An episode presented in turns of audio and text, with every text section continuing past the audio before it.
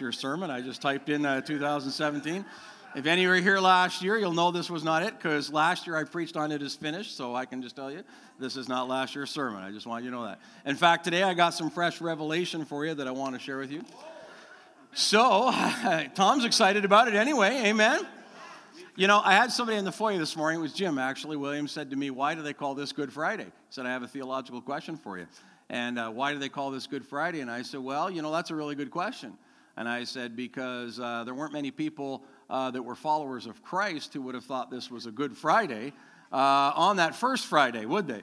Uh, the Roman uh, soldiers probably thought it was a good day because they finally got the restless Jews to be quiet as they crucified the ones that they felt deserved crucifixion. And the religious leaders of the day probably said, This is a good day. This is a good Friday because finally, finally, we're going to get some, uh, some peace and quiet and get some uh, uh, you know, of these Jewish rebel rousers, uh, you know, in order and get them in line. And uh, the mobs who were chanting for Jesus instead of Barabbas, maybe they thought it was a good day as well. Uh, but for those who were followers of Christ, who went into hiding afterwards, who, you know, spent the day, you know, either denying Jesus or hiding from the, the, the governments and stuff, this was not a good day. And if you can imagine, they had thought, in their limited understanding, they had thought that Jesus was coming back to set up a whole new system of government, a whole new leadership, a whole new world order. And then instead, they see their leader, the one that they'd placed all their hope in, crucified on the cross. Wasn't a good day. Wasn't a good day. I'm quite certain, in fact, that uh, it wasn't considered Good Friday uh, on Saturday. And even when the resurrection happened on Sunday, there was probably very few people who would have articulated that Friday had been a good day. It probably wasn't until uh, Jesus appeared to many afterwards, and even maybe to the day of Pentecost when the birth of the church took place, that finally they were able to look back on Good Friday and go, wait a minute, that was a good day. That was the day the price was paid for my sin. That was the day that blood was shed for me. Amen? That was a good Friday. And it's been Good Friday ever since. Amen? It is indeed a good day. Well, today I want to give you some. Uh, uh, fresh understanding about Good Friday. Uh, you know, it's always challenging for, for, for pastors, uh, you know, Christmas, uh, Easter, and uh, those two celebration times of the year. Because for the most part, I think most people who show up at church have heard the stories before.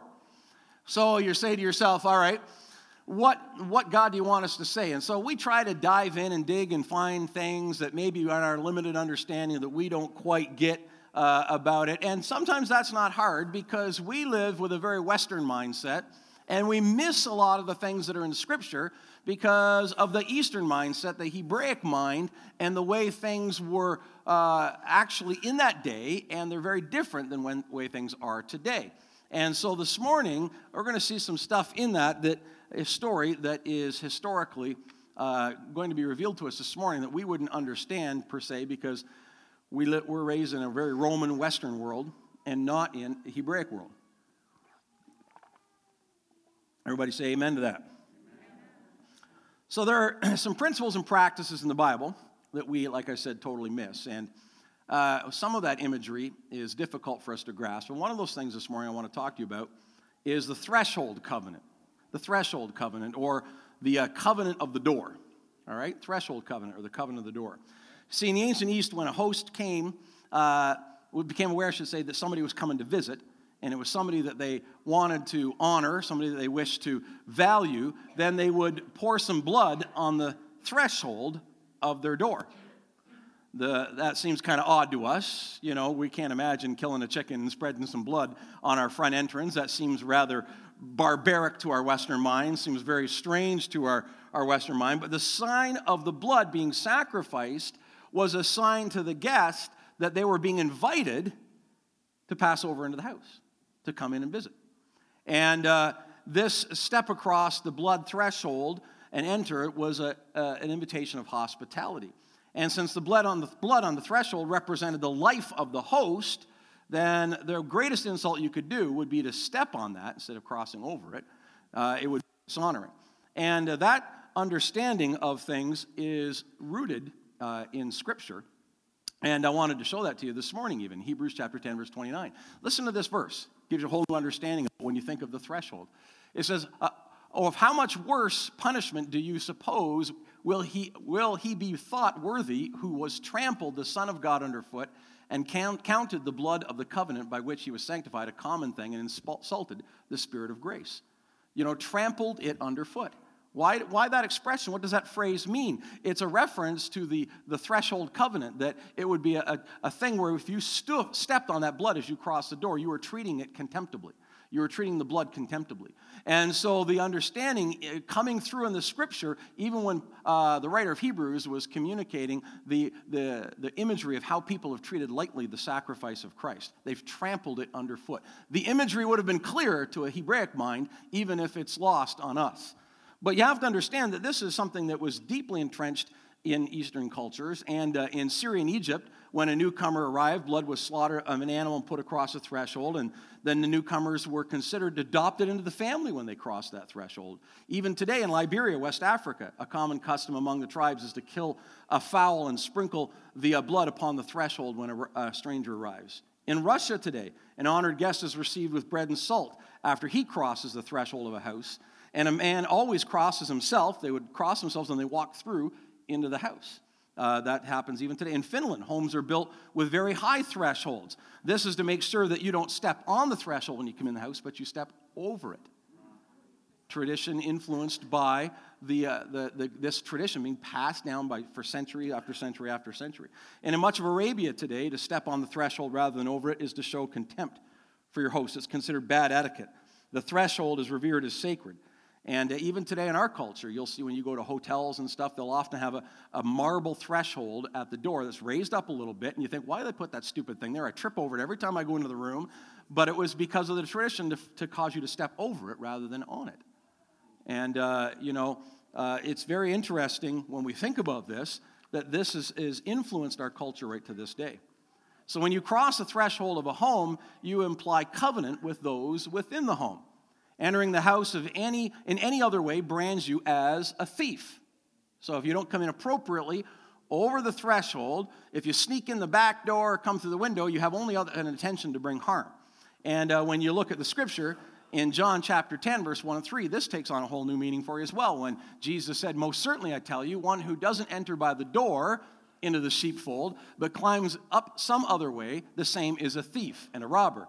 But one who enters in by the door is the shepherd of the sheep. The gatekeeper opens the gate for him, and the sheep listen to his voice. He calls his own sheep by name and leads them out. And so, again, the reference to making the entrance properly, crossing that threshold, going by the, the door rather than some other means, was so rooted in culture that it influenced so many scriptures that we would not even think of otherwise. And this is another example of it.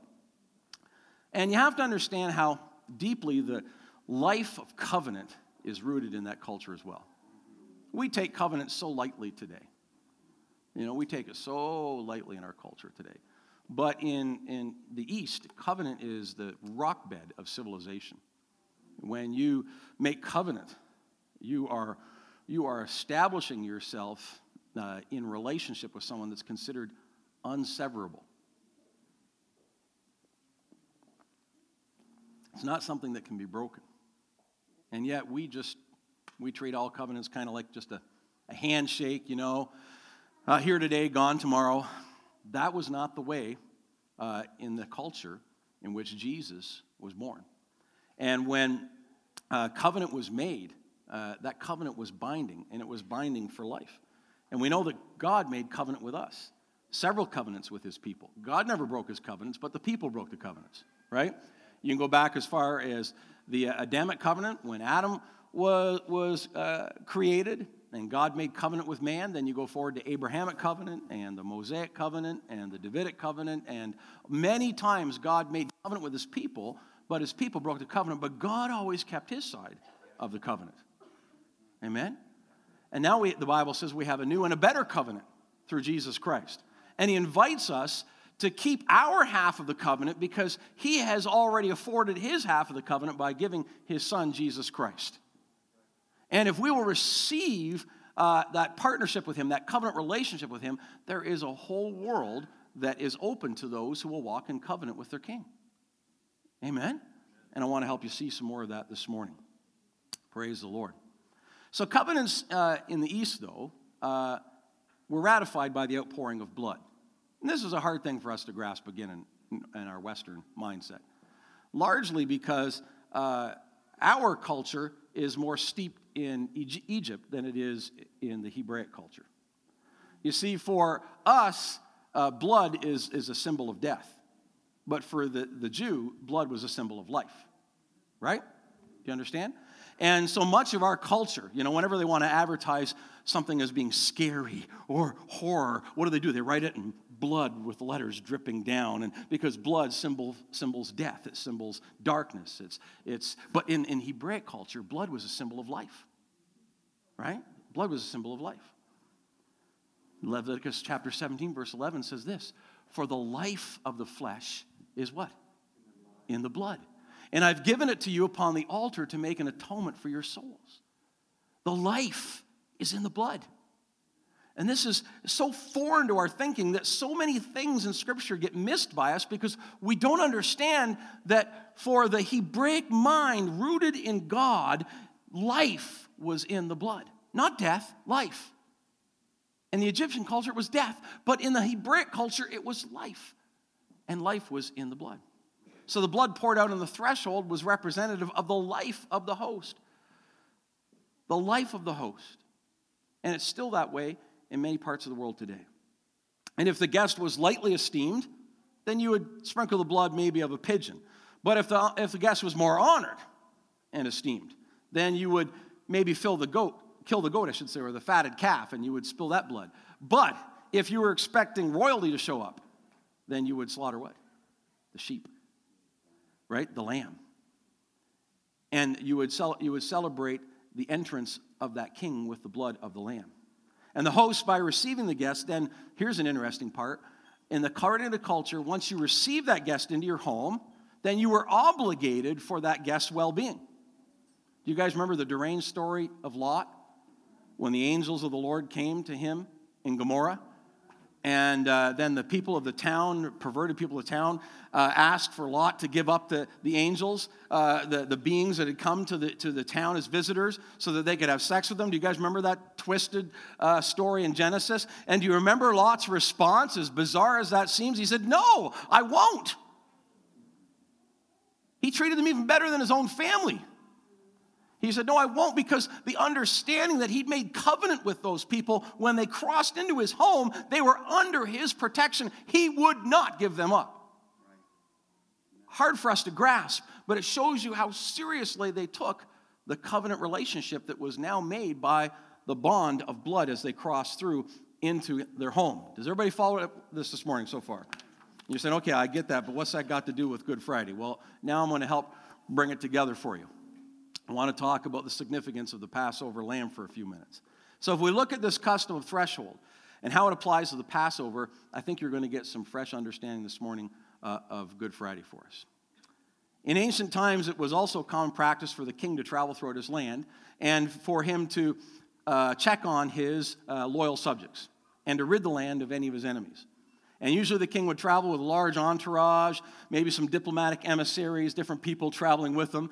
They would show up at your village, and then what would happen is that he or one of his diplomats would come in and inspect your home and visit your home. And he would, he would pass over, that word is used in the Hebrew, that he would pass over the threshold uh, of a loyal home. And, and if, if they had uh, invited him in, uh, it would be indicated how? If they wanted the king to come in and visit their home, how would they indicate it? How do you think? That's right. They would sprinkle blood on their, their threshold. And then the king would be given the invitation to come in, or one of his emissaries, and then he would visit their home. And any home that did not sprinkle the blood on the threshold then was considered to be an enemy of the king. All right? And so the king's primary way to know which families were receiving him was the blood on the threshold. Now, this understanding of, of the practice of a king in those days is critical to us understanding the scripture and even to understanding the Passover in Hebrews chapter 12. I believe that the events, as we've been taught them about the Passover, have been kind of backwards. And I want to show you that this morning. So, you got your seatbelts on? Here we go. Let's look at Exodus chapter 12. Okay, Barry just put his on. Exodus chapter 12, verses 22, 23. Listen to this this morning. And you shall take a, a, bunch of hyssop, dip it in the blood that is in the basin, and strike, and the basin, by the way, this was interesting, and I forgot to put the photo of it up there, but the threshold of the door of a Hebrew house had a bowl in the middle of it for which them to put the blood. So that that was the basin it's referring to is the basin in the threshold. Okay? And it says, and you would take the, the, the blood in the basin, and uh, like I said, threshold, basin, very bottom of the doorway, and none of you shall go out of the door of this house until morning. For the Lord will pass through to strike the Egyptians, and when he sees the blood on the lintel and on the two doorposts, the Lord will pass over. And that word, that pascath that you see there, is that word to step across the threshold. So the Lord will pass over the threshold or the door and not allow the destroyer to come into the house to strike you. Are you catching this this morning? Are you getting this this morning? I don't know about you, but I was always taught, I was always taught that the avenging angel, death, that was released on the Egyptian people that day was there to come into the house and to destroy people. And if he saw the blood, he would just pass by your house. But the significance of the story is this that the Passover is a reference to the King of glory. The Spirit of God would visit visited Israel on that day, and any place where there was the blood invitation, the threshold covenant was established, he would pass over and into that house, and his presence would keep the angel of death from coming into the house. Amen? His presence kept at bay the evil. The evil could not come in because Jesus was in the house. The Lord was in the house. Amen? That's what the scripture tradition is actually about. And the Hebraic mind would have understood that. I put the blood on the door. Why do I put the blood on the door? Because it's the invitation for the king to come in. And when the king of glory comes in, the enemy cannot come in, and therefore the death angel had to pass by. Hallelujah.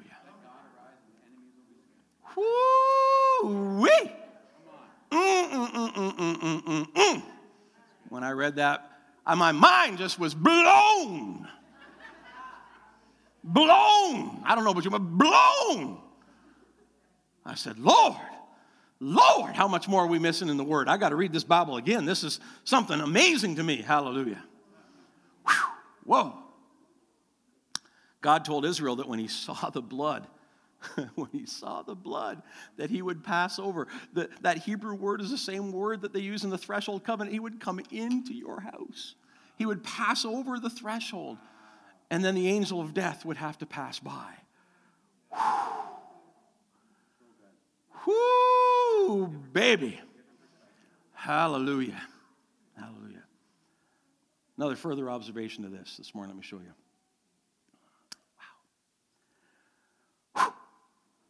Mm-mm-mm. Check this out. Uh, let me get past that. I already preached that. I was excited. I'll just now look at the bottom there. When you look at the doorpost, the lintel, so the blood's in the threshold bowl, but then it's put on the sides and the tops, right? All right. So look at this. This is the eighth letter of the Hebrew alphabet. It's called a chit. I don't know if you can pronounce that. I, I had a hard time. You have to suck it back in the back of your throat. It's spelled S C H E T, but the CH is the sound from Bach, Hach, and it's uh, eighth, height, height, something like that. Uh, I don't speak Hebrew very well, but I was looking it up, and uh, uh, obviously where we get eight from is from. But anyway, this is, this is the eighth letter of the alphabet. What does that look like to you? Does that not look like the doorway? And look, the strokes are like the strokes of a paintbrush, strokes of the blood. And this is the letter that the word life and the word living starts with in the Hebrew alphabet. It is, it is, the, it is the word of life. It is the, considered to be the letter of life.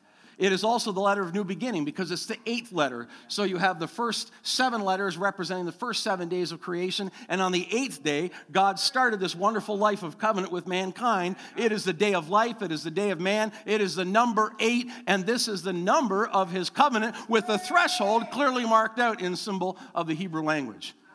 Whoo! Oh my word. I don't know about you, but I'm already excited. Praise the Lord. We ain't even got Easter Sunday yet, and I'm already excited. Hallelujah. Hallelujah. Whew. So when we look at the lintel and the doorpost, like I said, it creates that number eight, the number eight of life, so that the angel of death would not come in. Hallelujah. So good. So good. Wow. God made manifest through the blood of Jesus, King of kings, Lord of lords. He was the guest in the house that night.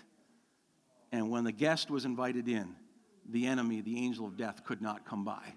The house was protected.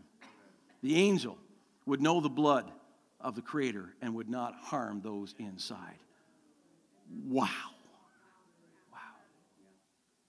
So let me ask you this this morning. I'm going to wrap things up. Like I said, someone said to me this morning, "Did you know that Pastor Mark was done at 11:30 on Sunday?"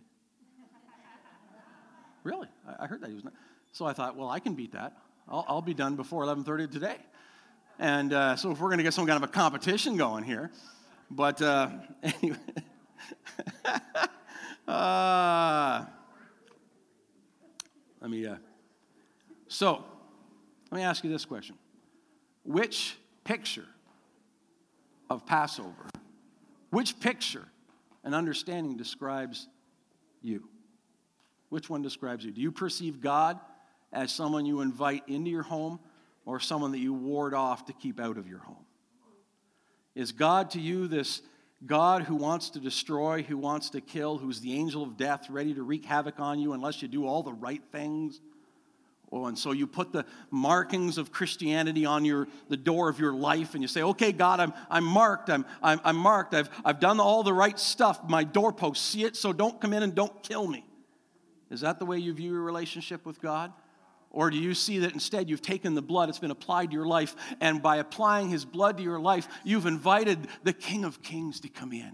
And he's crossed over the threshold, the door of your life, and stepped into your life. And there he has taken habitation so that the enemy no longer is invited to come and wreak havoc in your life. No longer is he there to destroy and to maim and to kill. But the Bible says, No, I've given you abundant life abundant life. You know, un- tragically, so much of Christianity is lived in the, in the old understanding of Passover, where we get the marks of Christianity, the marks of the gospel, so that God won't smoke us, won't take us out. I meet so many, tragically, I meet so many Christians that that's how they live their life. I, you know, I just gotta, I just do the right things in, in hopes that someday, God, just someday, Maybe I'll make it. Even if it's just by the skin of my teeth, I'll make it in. And he'll have mercy on me. But even, even in the Passover, that was not the story. Even in the Passover, the story was invite me in. Invite me across the threshold. I'll come in. And if I come in, if the King of glory comes in, then the enemy's not allowed. Hallelujah. Hallelujah.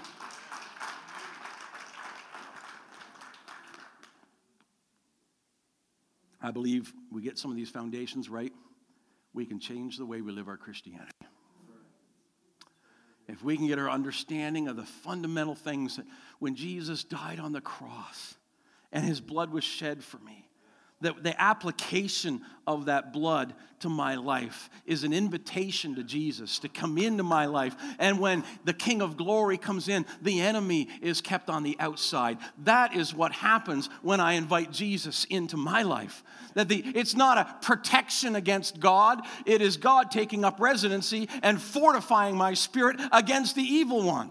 It is God positioning me for, for success, God positioning me for life, God positioning me for liberty because He is in me. And if God be for me, who can be against me? Amen? Praise the Lord. Who'd have thought all the way back, even pre the Passover, this understanding was in the culture, and we just don't get it because we don't think that way. But how many know sometimes God's got to reorder our thinking? Amen? God's got to change our thinking so that we can comprehend how wide and how high and how great is the love of God for us. Praise the Lord. So let me ask you the question this morning Have you accepted his invitation? Have you accepted the invitation of Jesus? I mean, he wants to cross a threshold into your life, he wants to take up residency there. He wants to apply the blood to your doorposts of your heart. And if he takes up residency there, it's not insurance against God, it's, it's, it's instead fortification in your spirit for life so that you can stand in opposition to the enemy. That's what it is. Because the Bible says the enemy, he comes like a thief to sneak in any way he can, to rob and to kill and destroy. But Jesus said, I came that you might have life, and you might have life more abundantly. That's the invitation today. That's the invitation today. That's what Jesus purchased on the cross for us. His blood was shed so that we could have him cross the threshold of our heart and live within us and empower us and give us the opportunity to literally change the world for the glory of God. That's his passion, that's his desire, that's what he wants to do. Praise the Lord. Praise the Lord. The writer of the Hebrews says that we have a better covenant. It's based on better promises. We've invited the Messiah across the threshold of our heart, and he has crossed that threshold. He lives within us, and he indwells us by this presence. And the enemy of our souls, the angel of death, must, everybody say must, must pass by our household when we're under the blood. Because we're under the blood. Aren't you thankful this morning? Aren't you thankful this morning? Praise the Lord. Praise the Lord. The King of Kings is in the house today. The enemy has to pass by. I don't know what you're battling today. I realize that life is filled with all kinds of challenges. There's so many challenges today, and our culture is very different. But the truths that we see that are evidenced in the culture are just as true for us today because they've been enacted and they've been empowered by Jesus Christ. And he, he knows. He knows what we're facing. He knows the scenarios, the situations, the difficulties that we face today. He knows every one of them. He's not surprised, caught off guard, going, oh my goodness, what am I going to do now? He doesn't have those kind of moments. Never. Jesus has a way. He is a way maker. He has a way for you. But can I uh, uh, uh, uh just implore you today that the way is to embrace the Christ. Embrace the Christ who makes you the invitation. And you say, Come, come. And you let him take up that residency in your life. And never, ever, ever, ever, ever again doubt that he loves you. That he, he has crossed the threshold of your heart, his blood has been applied to the doorposts, and you have protection from the enemy. You might say, well, yeah, but you don't know what I'm facing. You don't know what the enemy's throwing at me. You're right, I don't. But I know that God is bigger than everything the enemy's thrown at you. Bigger, more powerful, more capable, bigger in every way is the God that we serve. So, as we gather around this table this morning, we celebrate communion on Good Friday because it's Jesus said, as often as you do this, remember my death. Remember what I gave for you. So on Good Friday, we remember what Jesus did for us. And if you're visiting here this morning, this is not about church membership. This is not about, you know, oh, this is a desert stream thing. This is a body of Christ thing. And so we just invite you to participate with us. We may do it differently than the church that, you know, you regularly attend. That's fine. Um, but what we do is we'll, in a moment, we'll be have our leadership up here. We'll be standing here with the emblems of his broken body and his precious blood. We'll ask you to break off a piece of the loaf, take a cup, return to your seat, and then we'll all participate together uh, after everyone has been served that way. But it doesn't really matter how we do it. What matters is what we're remembering. We're remembering the blood that was poured out in your behalf.